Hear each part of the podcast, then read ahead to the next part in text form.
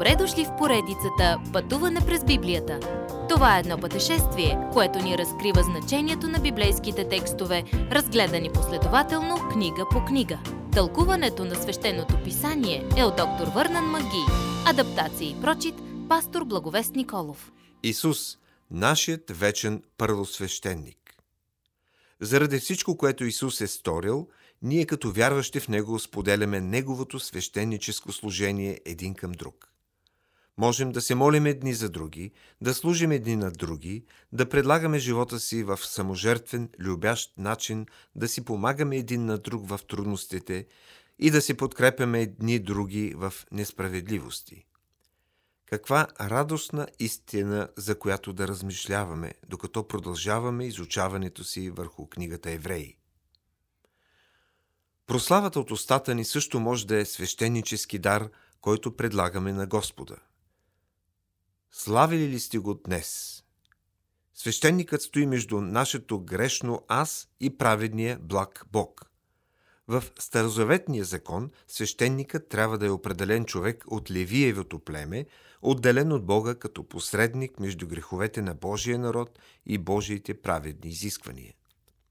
Днес в лицето на Исус имаме първосвещеник, напълно достоен да ни представя пред Бога за всяка нужда.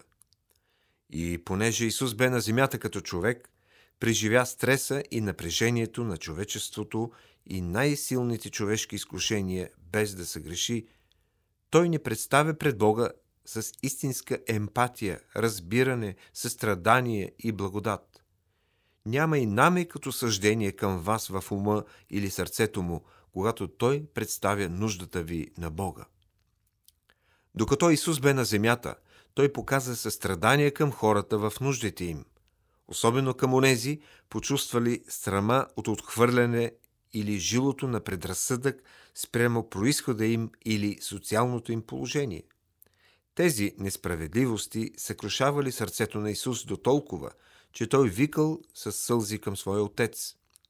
По този начин Исус служил в ролята си на свещеник още на земята, като ходатайствал за най-дълбоките човешки нужди, от които най-голямата била осъдителните последици от греха.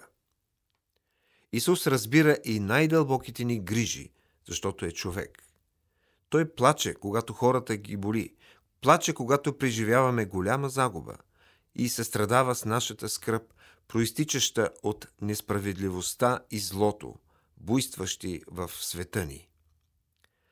За щастие, Исус в земното си служение не беше защитен от напрежението на човешката болка, но по-скоро тя стана част от нещата, които го правят тъй достоен да бъде вечен първосвещеник.